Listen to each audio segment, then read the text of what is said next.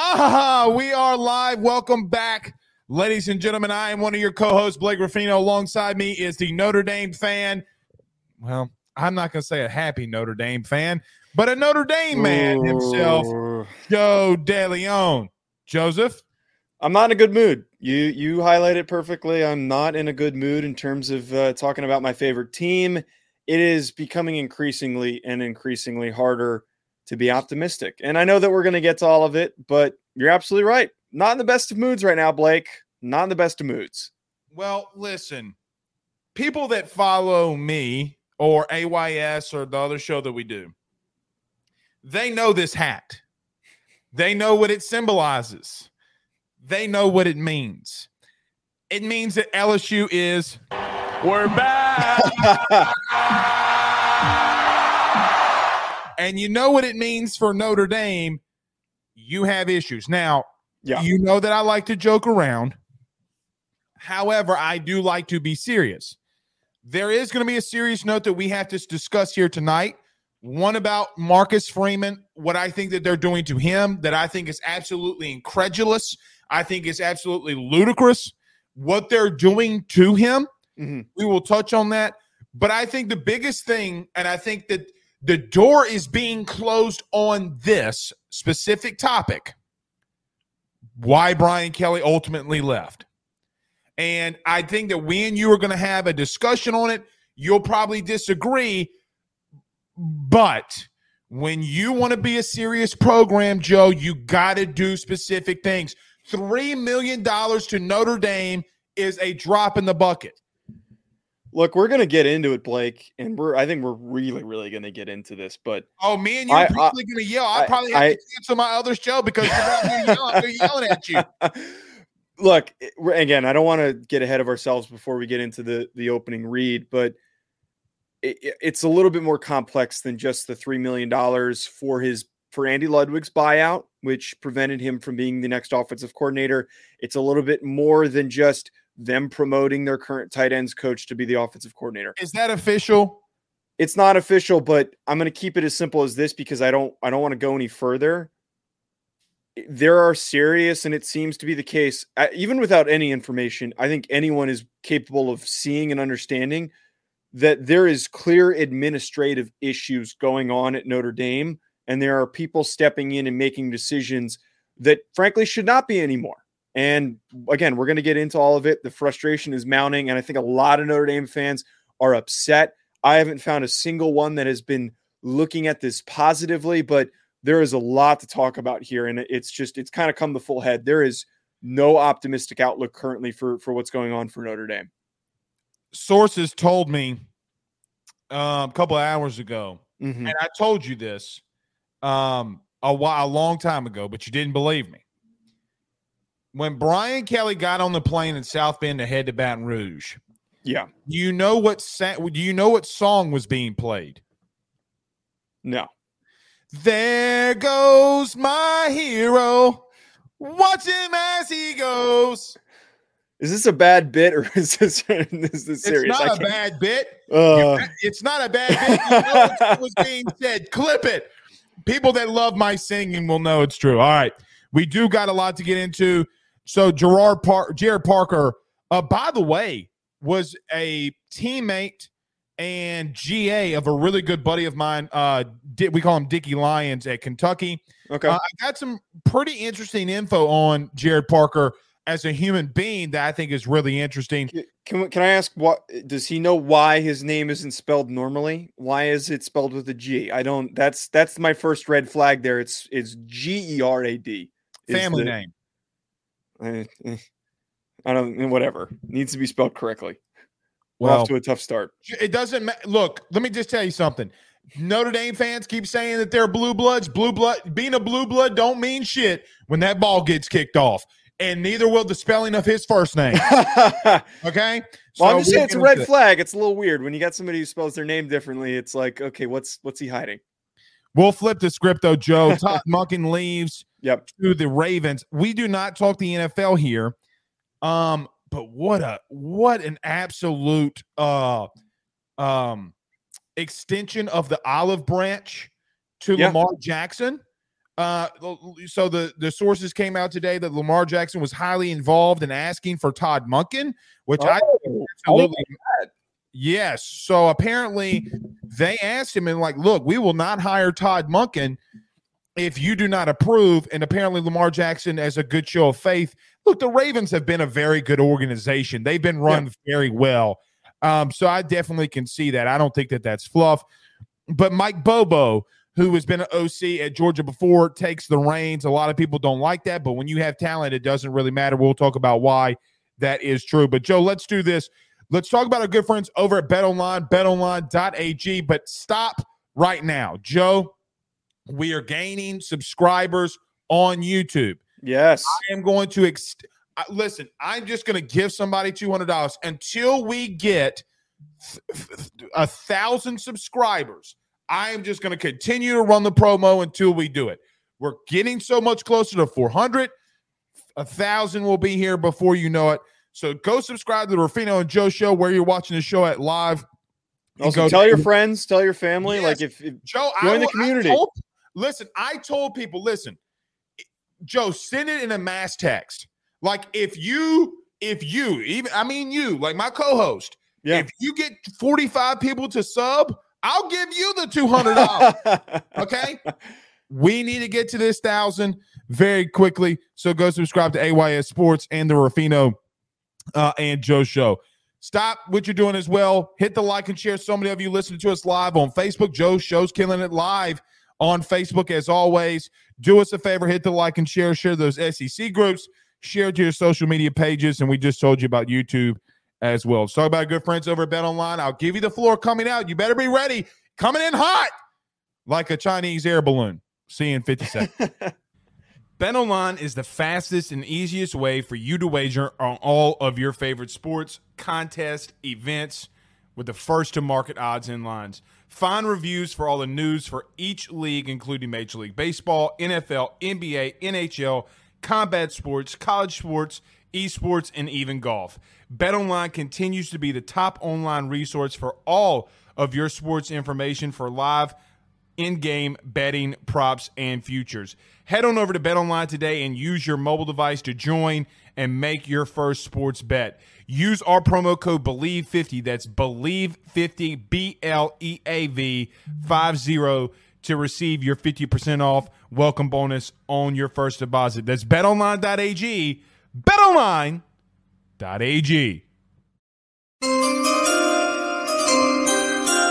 I tricked you. So y- you remember when you know we come out of the break? You last episode you said, "Oh, you always play that stupid little Sam Ehlinger thing," No, I'm I didn't. I, I applauded it. I said that it was one of my favorite drops on the show. okay. We're back. It gets me juiced up. It gets me Uh, juiced up.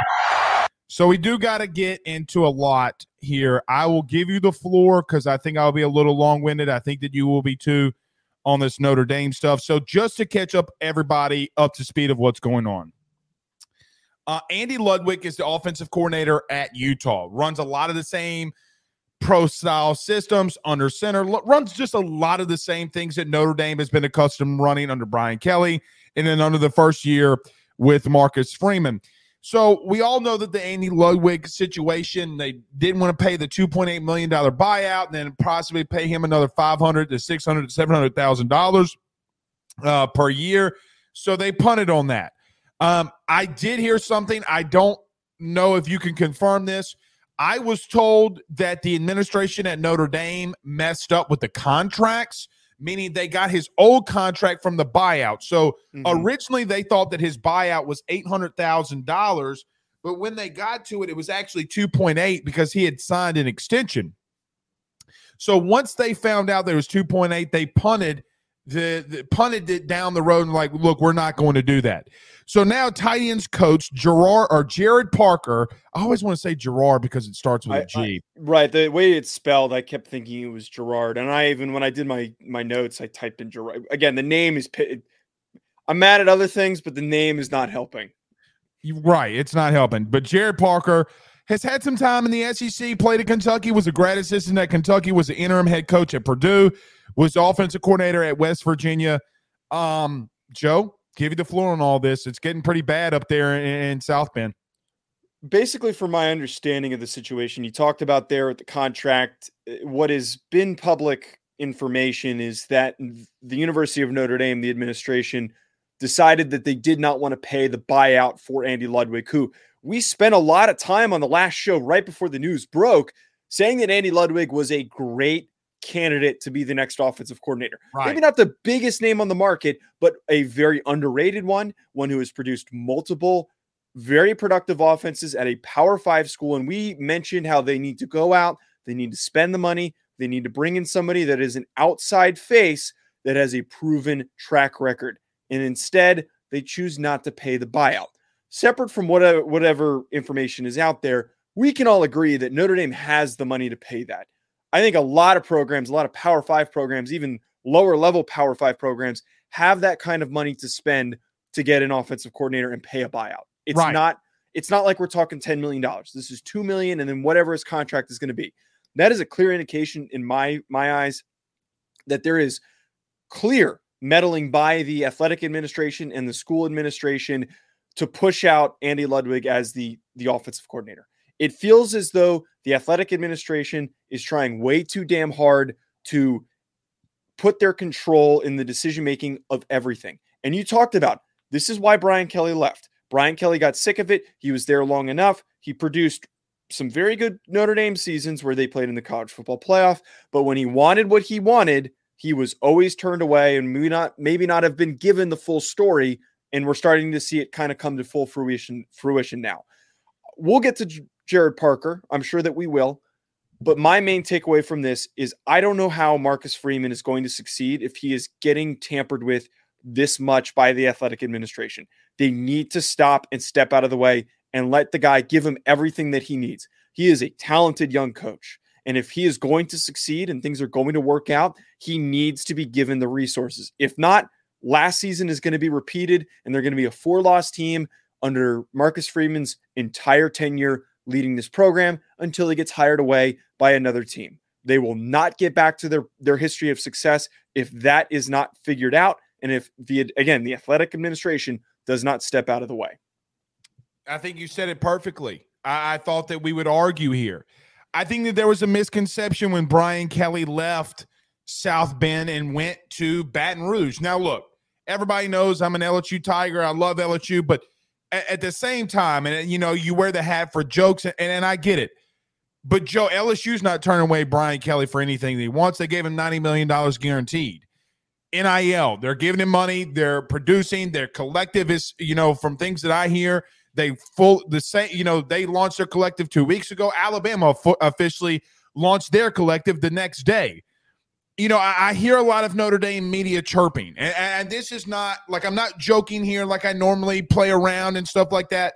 They're like, I, I'm with you if you don't want to get into the game of paying players. Well, okay, well, other teams that are going to win national titles are doing that though. You lost Peyton Bowen, you lost uh, what's the defensive end? Uh, his Keon name? Keeley. Keelan Keeley to Alabama, probably for those reasons. But that's not the concern. If you don't want to do the NIL, you do, you want to be a, a, a eight, nine, 10 win team every year, good for you. Good for you. If that's what you want to be your ultimate pinnacle, then good for you. But Joe, the biggest problem that I have, the biggest problem that I have is I constantly hear, and this is from everybody outside that's not Notre Dame fans. Oh, Notre Dame this. Oh, Notre Dame that. Well, at some point, you got to shit or get off the pot. Okay. Because until you want to actually do something, I'm talking about actually go out there and spend the money, you're not going to be worth a damn. And let me just tell you this it's not just Notre Dame that has these issues. You know who else had this issue before last season? USC didn't want to do it. They finally spend the money. They go get Lincoln Riley. They're dumping money into the football program. Why? Because now with these TV deals, you're getting paid a crap load of money. Mm-hmm. We literally just saw ESPN, let's call it what it is.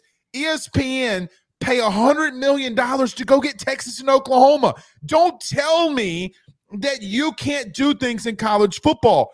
And don't tell me that the Catholics don't have $3 million worth of buyout money. Now, here's the bigger issue. And it ultimately is the biggest issue if you're not going to back Marcus Freeman, then fire him. If you're not going to back him on his candidate, then fire him. You know why, Joe? Because you're not giving you're not giving him a chance to succeed at all. You, well, here, Blake. Here's what I how I see it though. I don't disagree with that, but I almost feel as though Jack Swarbrick, who is the athletic director, is content with the results from last year and and almost doesn't care if they get past four losses. Then fire but, him. But but that's my point. They need to fire Jack Swarbrick, and I don't know who eh, who needs to make that decision. If, if that's the president of the university, he has allowed the athletic department and these programs to get you know kind of right up to the point where they're they're competitive, but not national championship winning programs. They Notre Dame has as a history of in all their sports of being very very good in basketball, especially in football, in a number of different sports. I mean, and, hell, Notre Dame took down the the best team in college baseball last year, and they didn't even fight for Link Jarrett. I know that he's going yes. home, but they don't even fight for him because they don't want to they're content with it just being good enough they're too content with this being a, a, product for an academic institution that they can be happy to say like hey the football team's pretty good this year that's what it feels like it does not feel like the same history of notre dame that i didn't even get to witness when i was growing up because yeah. i have been living through mediocrity for the entire 24 years almost 25 years of my freaking life and i'm sick of it I am absolutely sick of it. Hearing my dad, who's an alum, yell about it, I understand because they took, they had pride in them being competitive and good in national championship contending in all of their sports. And instead, it's just a fun little thing to talk about with your finance buddies when you go to the University of Notre Dame. That's what it's become. And it's bullshit.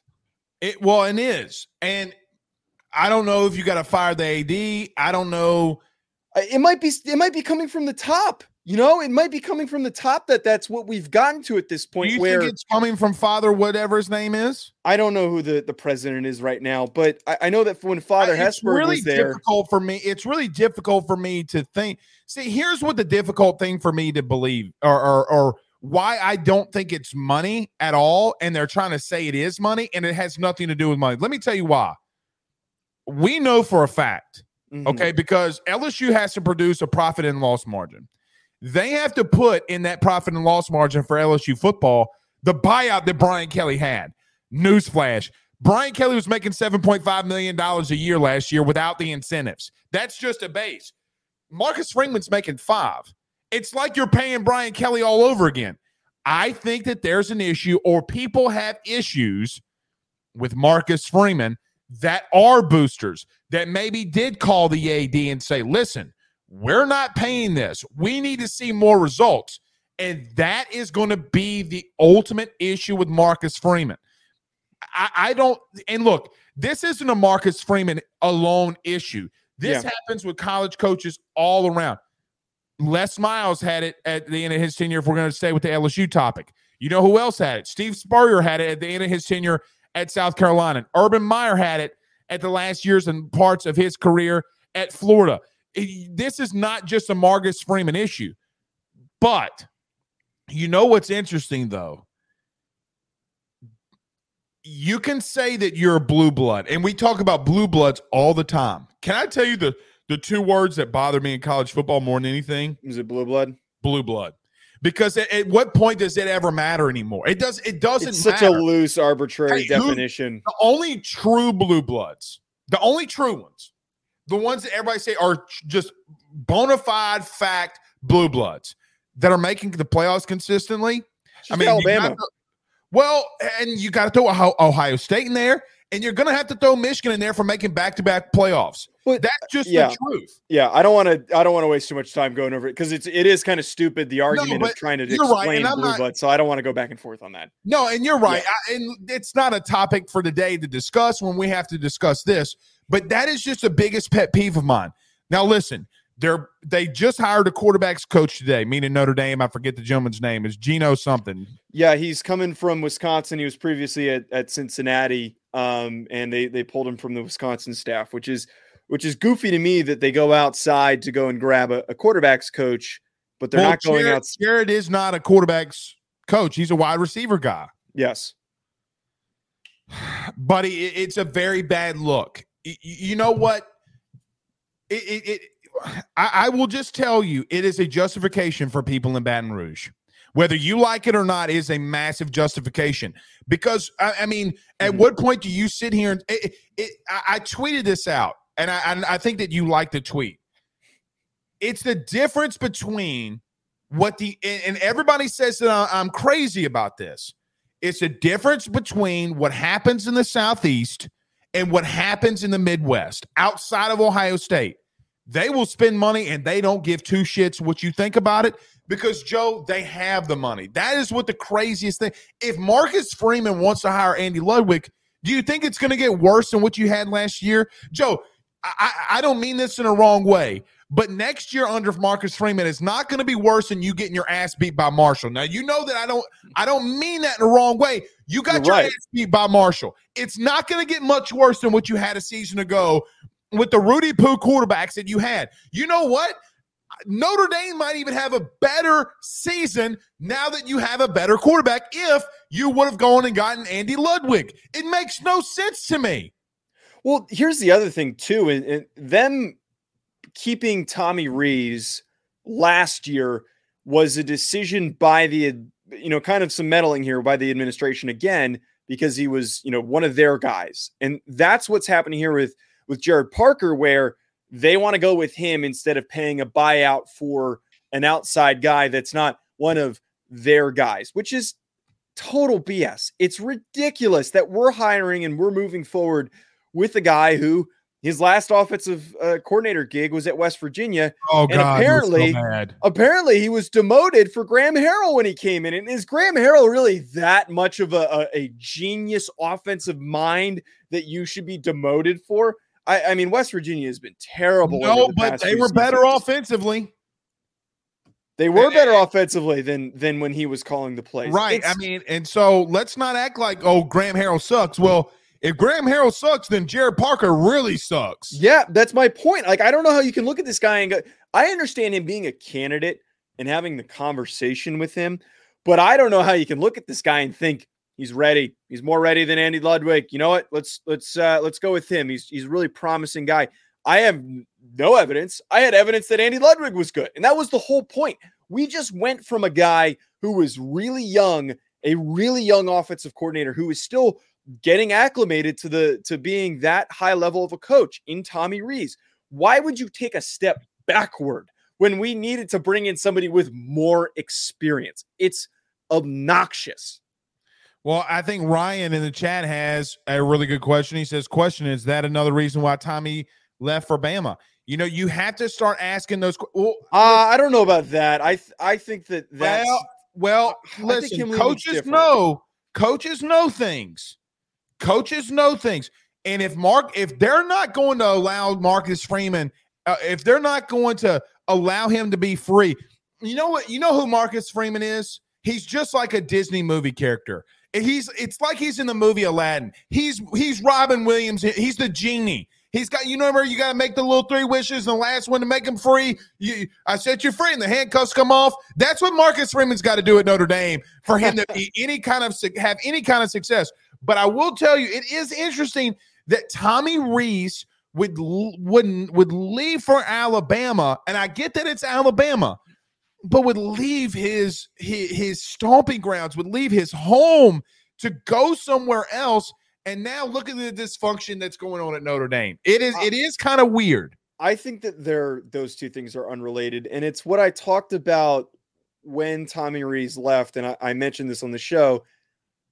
A lot of people and a lot of Notre Dame fans and alumni, I think, were pushing for Tommy Rees to be out the door at the end of this season. A lot were kind of not surprised, but were like lukewarm on him coming back. It's like, really? He's coming back after the up and down season and the frustrations that we had offensively that were sticking with Tommy Rees. And you understand why he got more leeway was because of him being a former quarterback there, him being uh, an, an alum of, of the program. I- think that him deciding to leave for Alabama was because he knew that he was on the hot seat, and if things didn't work out next year, he would be out the out the door. You go to Alabama, you buy yourself a little bit more time, and you also get to work under a guy in Nick Saban who is going to be a little bit more controlling than Marcus Freeman. It, it's just a better situation because you're working with somebody who is the greatest coach in college football history compared to working with Marcus Freeman, who is new and still getting acclimated to everything going on. So I, I think that that uh, it, it's a little bit more of a, a different dynamic. I, I I see it as that. Well, let me tell you this, and this was the last note, and I do want to get to Gerad Parker before we move to. Yeah. It is consistent with Notre Dame to hire from within. Marcus Freeman was the DC. Yeah. Okay. Brian Kelly did a lot of hiring from within. A lot. Promoting guys. I mean, Tommy Rees is a pure example. Henry was a prime example. I mean, Henry was an analyst at times and then came up, you know, looking through his Wikipedia. I mean, it, it is typical. It is very typical for them to hire from within. And you could just go down Brian Kelly's lineage at Notre Dame. The only guy that he would really, really brought back in, but it's bringing back in, so it's not, it's kind of hiring from within, was Mike Denbrock. So, yeah. I, I mean, it, it you do see a pattern here that I don't think is good for Notre Dame. Here would be my ultimate question. Could you have gone and gotten Luke Fickell? Luke Fickell just left Cincinnati that was going to the Big 12 to Wisconsin. Do you really believe that if you if they would have pushed the envelope, I know that they were in the playoff.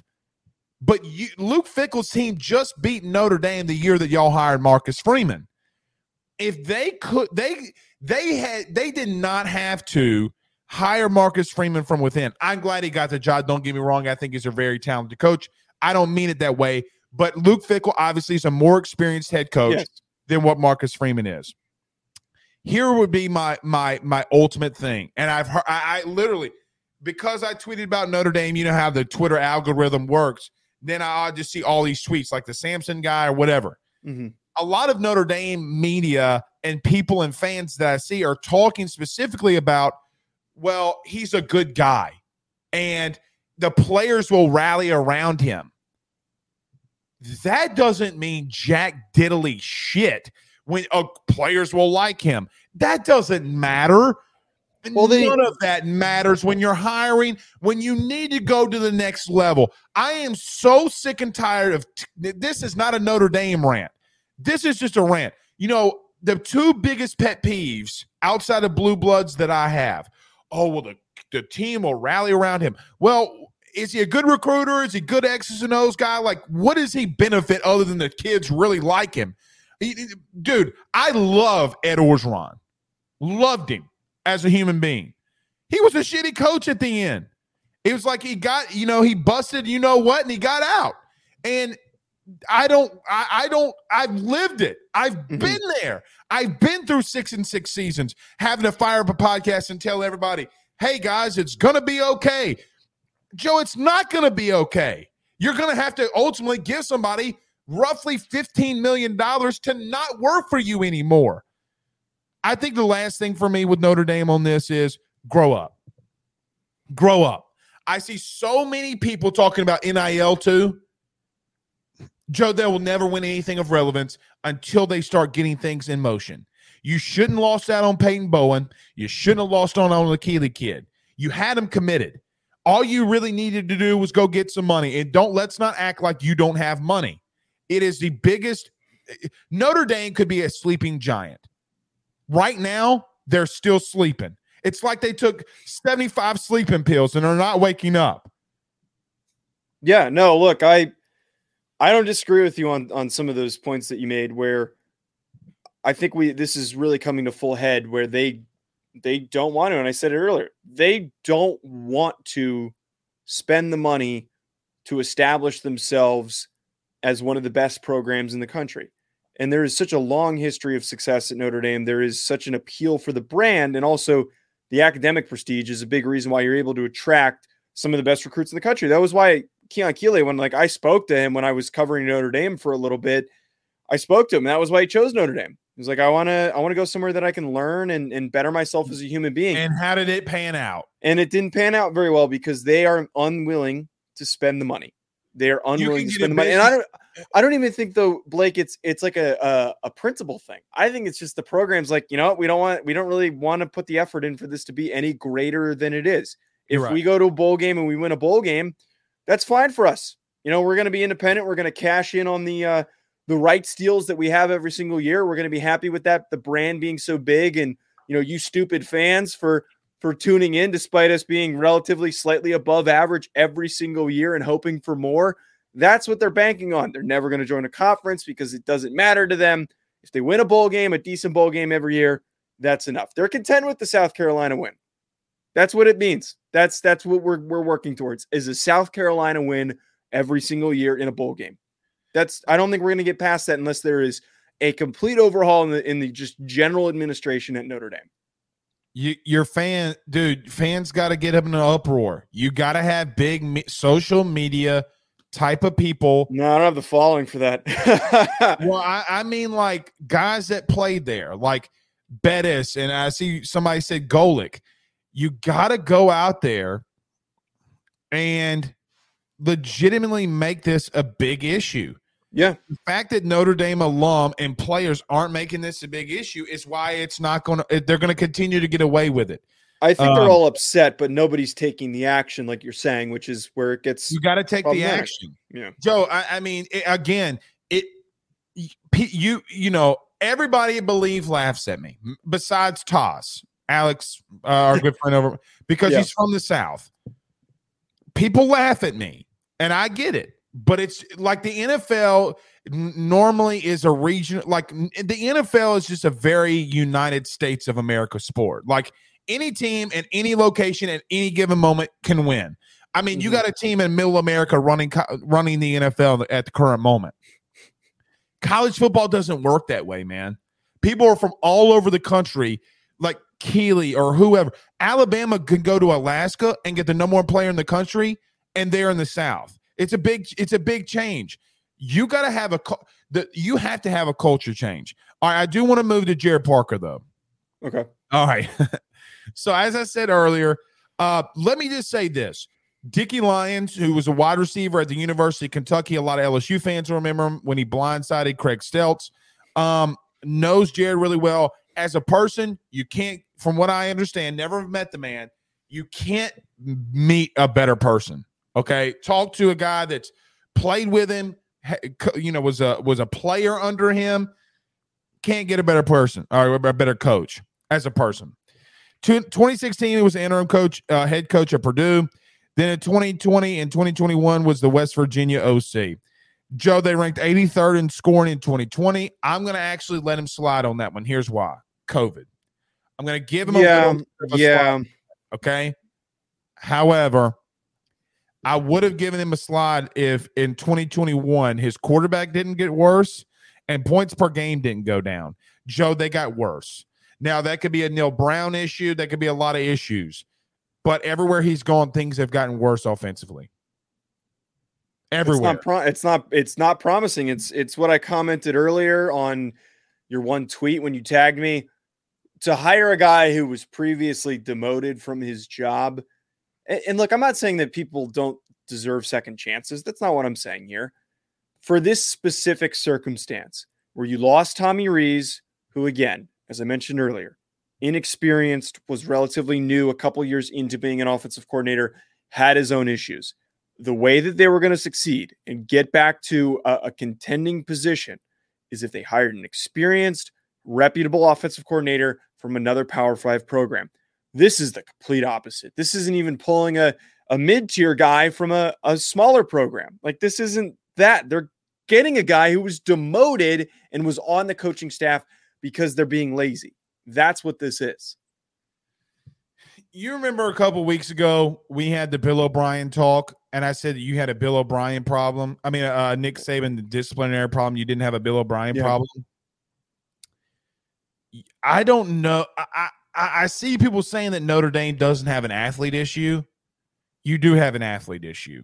Okay. Bill O'Brien, with all due respect, scored more points per game at Alabama with far less and worse receivers than he did the year before, and a Mhm. Heisman Trophy winning quarterback. I don't want to go back into the Bill O'Brien thing, but my my analogy is to your point to agree with you, and I fully 1000% agree with you.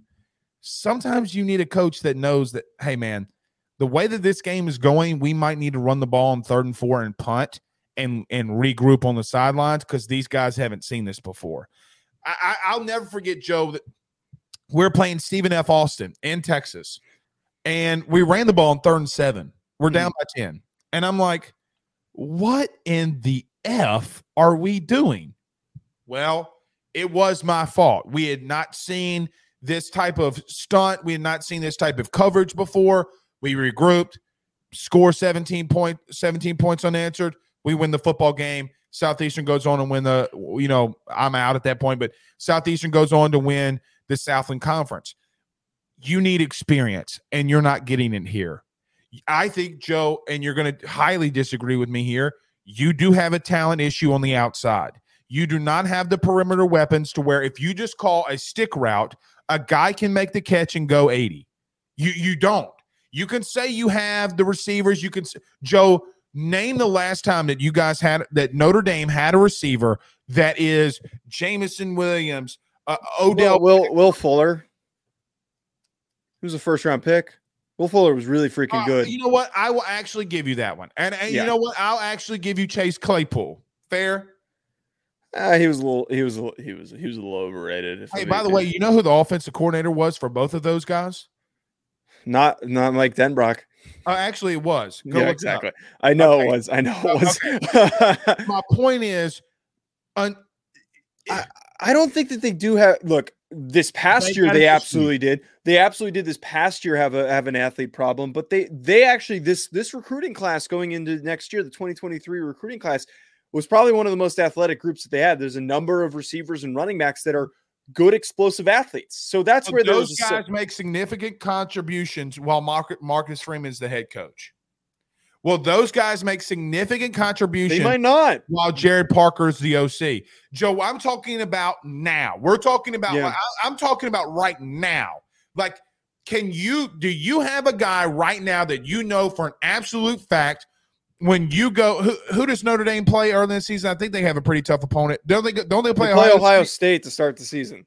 Do you? Do you have a guy right now that can go on a quick slant and take it 80? Not that, that I know, know of. Not that back. I know of. And we so also that, don't have Michael Mayer anymore, which is which is very troubling. So that's my point. Not only are you hindering your head coach when it comes to the offensive coordinator, you're hindering him into a point where, hey man, you're not giving him money for NIL either.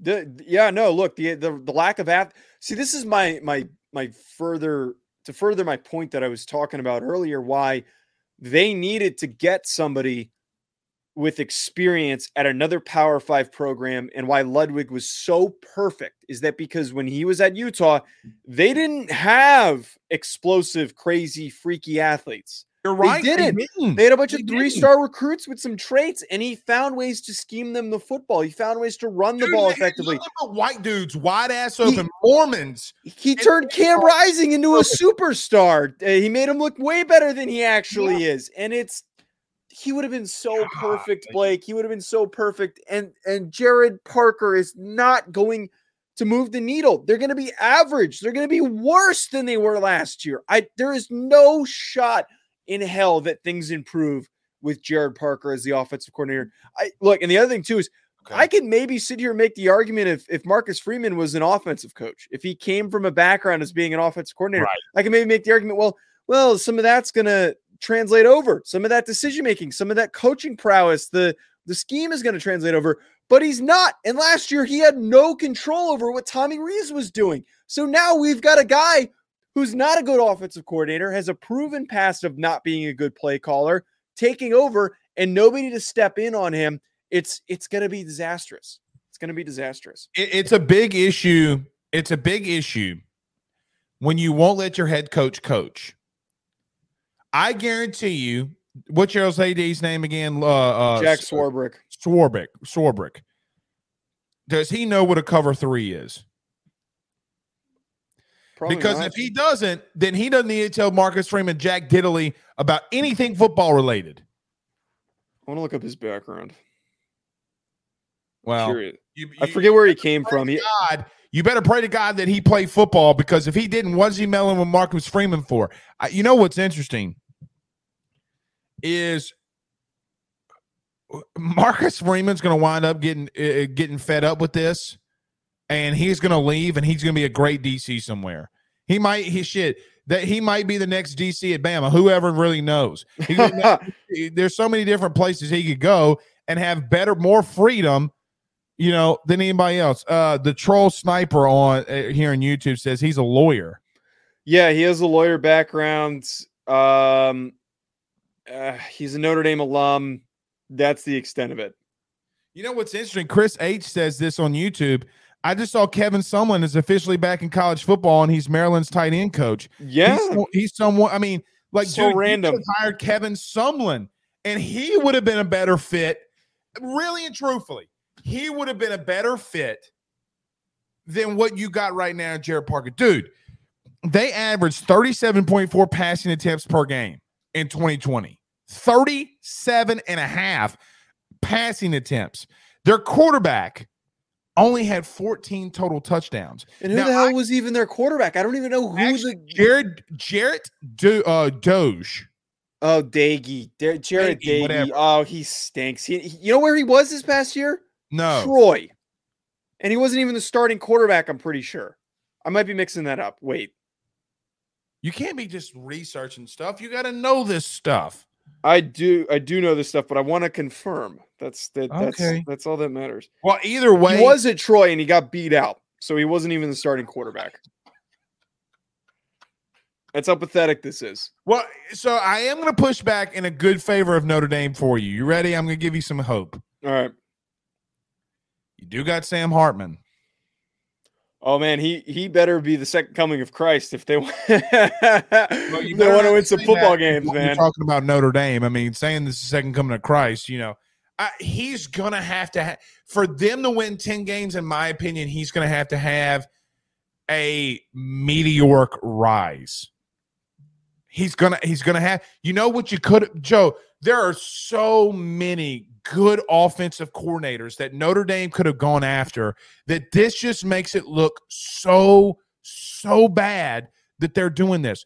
Why don't you go and ask a guy from Wake Forest if he wants to come and take Sam Hartman and y'all and they'd run it back? You know, there's just so many dudes. Here's There's plenty of options. you know who else and probably would have taken a pay cut? And you're going to hate me saying this. And I brought it up two weeks ago and I brought it up last week and I'm bringing it up again. You could have called Dan Mullen. He doesn't even have a buyout. Th- that that one's the most, and he also I don't know if he's still getting paid by Florida. I don't know where where that sits. well, regardless, they owed him like 15 to 20 milli. Bro, they're pay. Think about this. Dan Mullen is living the such a cush life because he's probably getting paid five million dollars a year from ESPN. He's probably got a twenty million dollar buyout, and you're saying you probably could have got the man for a million dollars a year.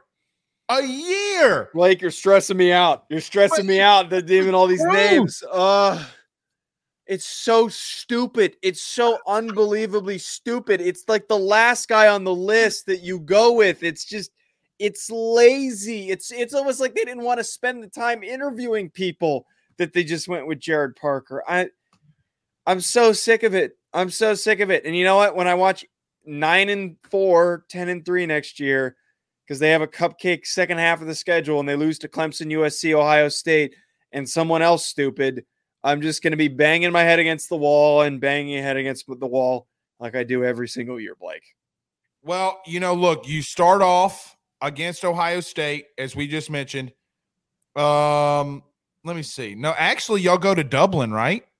Yeah, we uh, uh my dad and my brother are going to that game in, in Dublin. Oh, really? Play Navy. You Yeah. don't start. You don't start off with Ohio State. You got them No, we, we week late- zero game. Yeah. September. So you start off with Navy in Dublin. I think you can get a win there. Then you got Tennessee State, maybe a win there. At Oh, North- stop it. buddy. I, I mean, the way that y'all played against FCS and and and and, and Well, they've and- never played in FCS.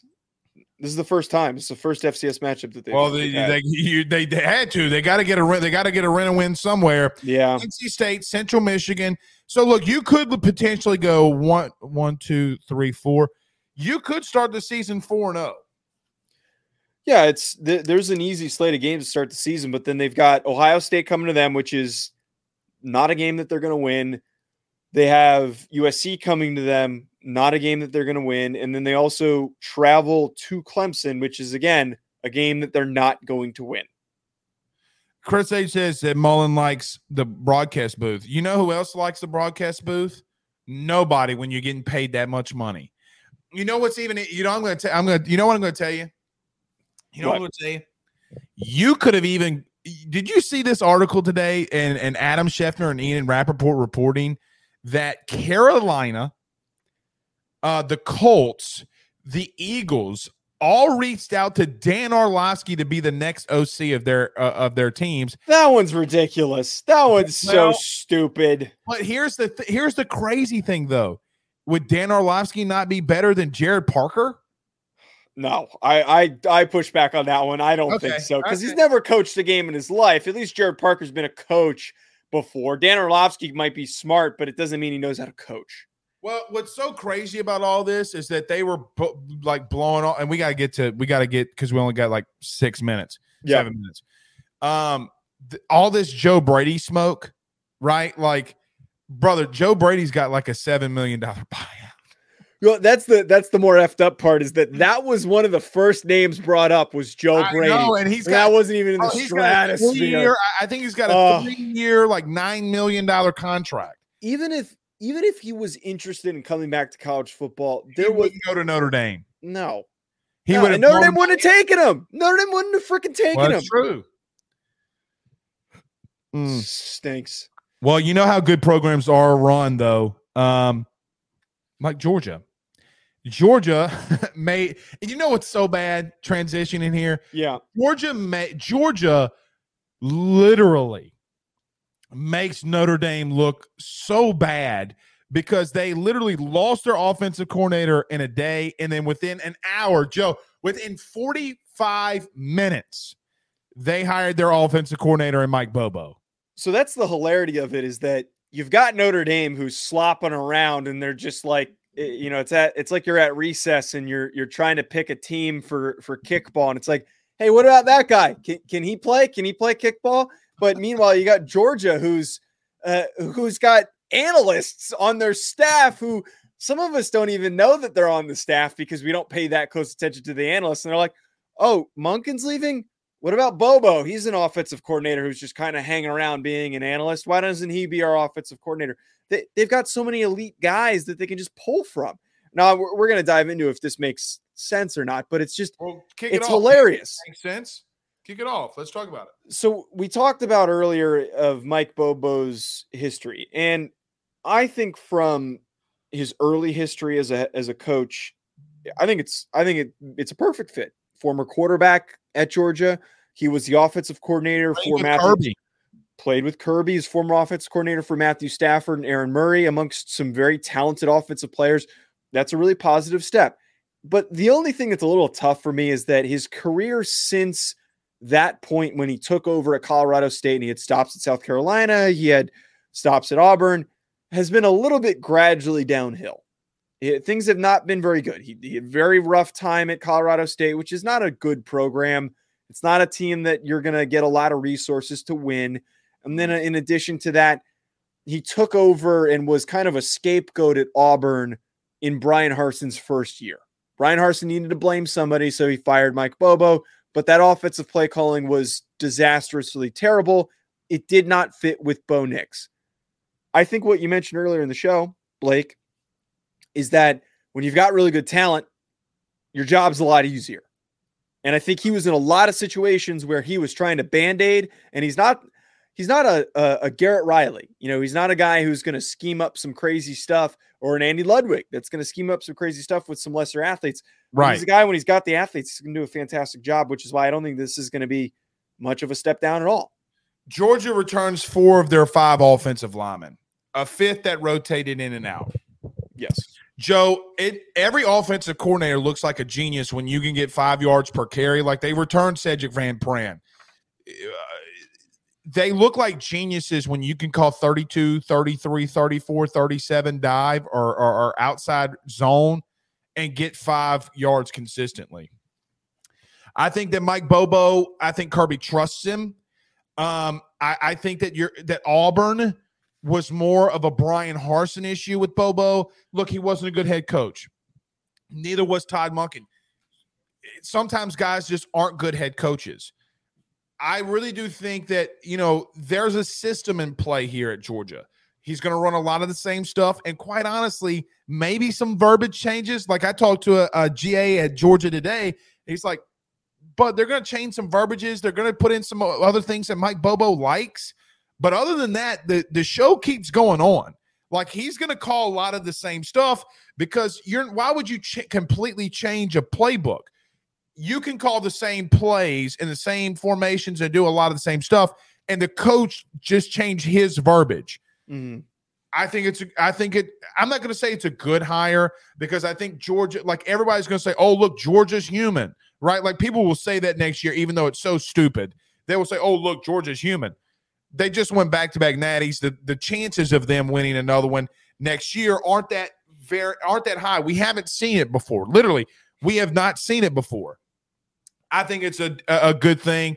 I, I don't mind Mike Bobo. I think from talking to people at Georgia, like I did today, I think that they believe that their defense is just going to be just as good as what they've been producing with that being said, buddy, sometimes you can just run the football and play good defense and play ball control because their schedule is not that strong. And I'll be the first to admit they don't have a strong one. But when you go up against a team like Tennessee, can Mike? Bo- this is the ultimate test for me for Georgia next season for Mike Bobo.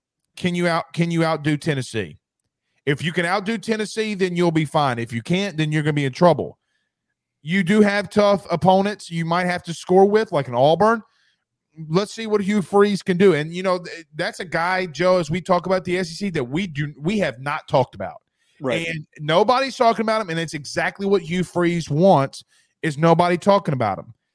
I think it's okay hire. I don't think it's a great one. I don't think it's a bad one. I think Mike Bobo. Let me just say this: if if Notre Dame and talking about both these teams, if Notre oh. Dame hired Mike Bobo, just hear me out. Yeah, yeah, yeah if they would have hired Mike Bobo, he would have been a better offensive coordinator than both of the guys that they had, Rees or now Gerad Parker. He just is. Yeah. He's got and so what's crazy is is that you can make a subpar hire at Georgia and it'd be better than what Notre Dame's doing. Right. To not backtrack on Notre Dame, I, I totally no, agree. No, we're with, not. I'm just yeah. I was just putting the to, but I totally agree with with with the conversation here. And one of the ways that I kind of put it is it's a nothing hire. And I know that saying that seems like it's got a, a negative connotation, but you don't want to bring in somebody that's going to completely shake things up. You want somebody that you're just going to be able to step and continue with what was going on. So I think you lose Monken. He's a great, great offensive coordinator and he's going to the Baltimore Ravens. And now we've got a guy who's not going to change too much. And we all know here's the key thing the bread and butter for Georgia is not offense. This isn't an offensive minded team. Oh, they've been oh, really oh, good. I got to push back on you, but well, continue. I got they, have been really good offensively, but my point is, is that Will Muschamp is such a great defensive coordinator, and they've recruited so well defensively that the primary focus here is how well do they show up on defense, and the defense is going to win you football games on the days that maybe Bobo doesn't call a good game plan. In in the instances where maybe Georgia fans are are frustrated with the offensive output and you're going to make a transition to a new quarterback. I know that that and I wrote down that that Monken was was in the top 10 in the back past couple of years when he was calling plays before 2020. They're losing that obviously. But right. this has always been a defensive minded team. All their best athletes are on defense. They're not losing anything there, so there's nothing to be concerned about if you're a Georgia fan. As we close this out, and they're getting bet, and they're bringing in guys at the wide receiver position from the portal. Absolutely. You know, look, Brock Bowers is still alive. He still has a pulse. Just get him they're the ball. Still, they're still recruiting at an extremely, extremely high level. And I will tell you, as and as we sit here on the uh, uh February fifteenth, the day of our Lord in the year 23, 2023 of our, our Lord and Savior Jesus Christ, they're going to be the best offensive line in the SEC. It's not. Yeah. I, I think. I think LSU and Georgia will have the both best offensive lines in the SEC. They return too much. Their running games are too prolific. For that being said, alone, Joe, when you can get five yards per carry, and people, you know, people are amazed by, oh, he threw a four pass. Sounds good. If you can get in the in the trenches and get dirty and run the football, they'll be fine. And I think that they the the the the worst thing that that they will have next season is having two losses. It's the worst thing Yeah. they have. They're Yeah. not going to lose more than two uh, Their, two their games. schedule's too soft for It's frankly for them to. The, the biggest games that they have are Auburn, South Carolina, and Tennessee. Tennessee is going to be the real ultimate test, and No, real hypothetically they lose that game. The other option they for can a loss be in the is playoff. yeah, they can be in the still playoff. be in the playoff, man. And that's what the crazy thing about all this is. And it all starts with the recruiting. All right, Joseph. Great show. Well, it it was, and you know, it was. I just hate. Look, I do. I do hate seeing this for Notre Dame. Like I, I really do. I, I'm not. I'm not being. Facetious, No, I know, I know, and But I. you know what? You know what? I'm going to leave you on this, and it's going to make you real feel really bad. Are you ready? You better be careful here. Chris H says, "I still can't believe Notre Dame isn't giving Byron." Uh, he says Brian, but Byron Leftwich Uh, a serious look. Byron Leftwich. Byron Leftwich was not actually interested. Byron Leftwich was, was not actually interested. in the I- I that know- was misreported I on. that- I know that you were born in the 2000s. Okay, or or, or no, you're born in 1998. I would assume. Yeah, 1998. That is correct. Okay. Let me just tell you something. As someone who's lived 12 more years than you, money talks and bullshit walks. Let me afterwards. I'm gonna I'm gonna tell you. I think I forget if I gave you the context of this, but that that story was was misinformation. Oh. The Byron Leftwich thing. That was why I'm saying that. I'm not just saying like, oh, he wasn't interested. He would have hired.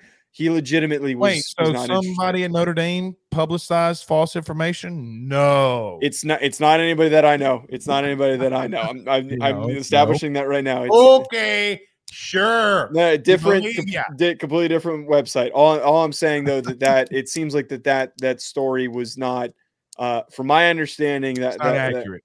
yeah, yes, Okay. All right. Good show, buddy.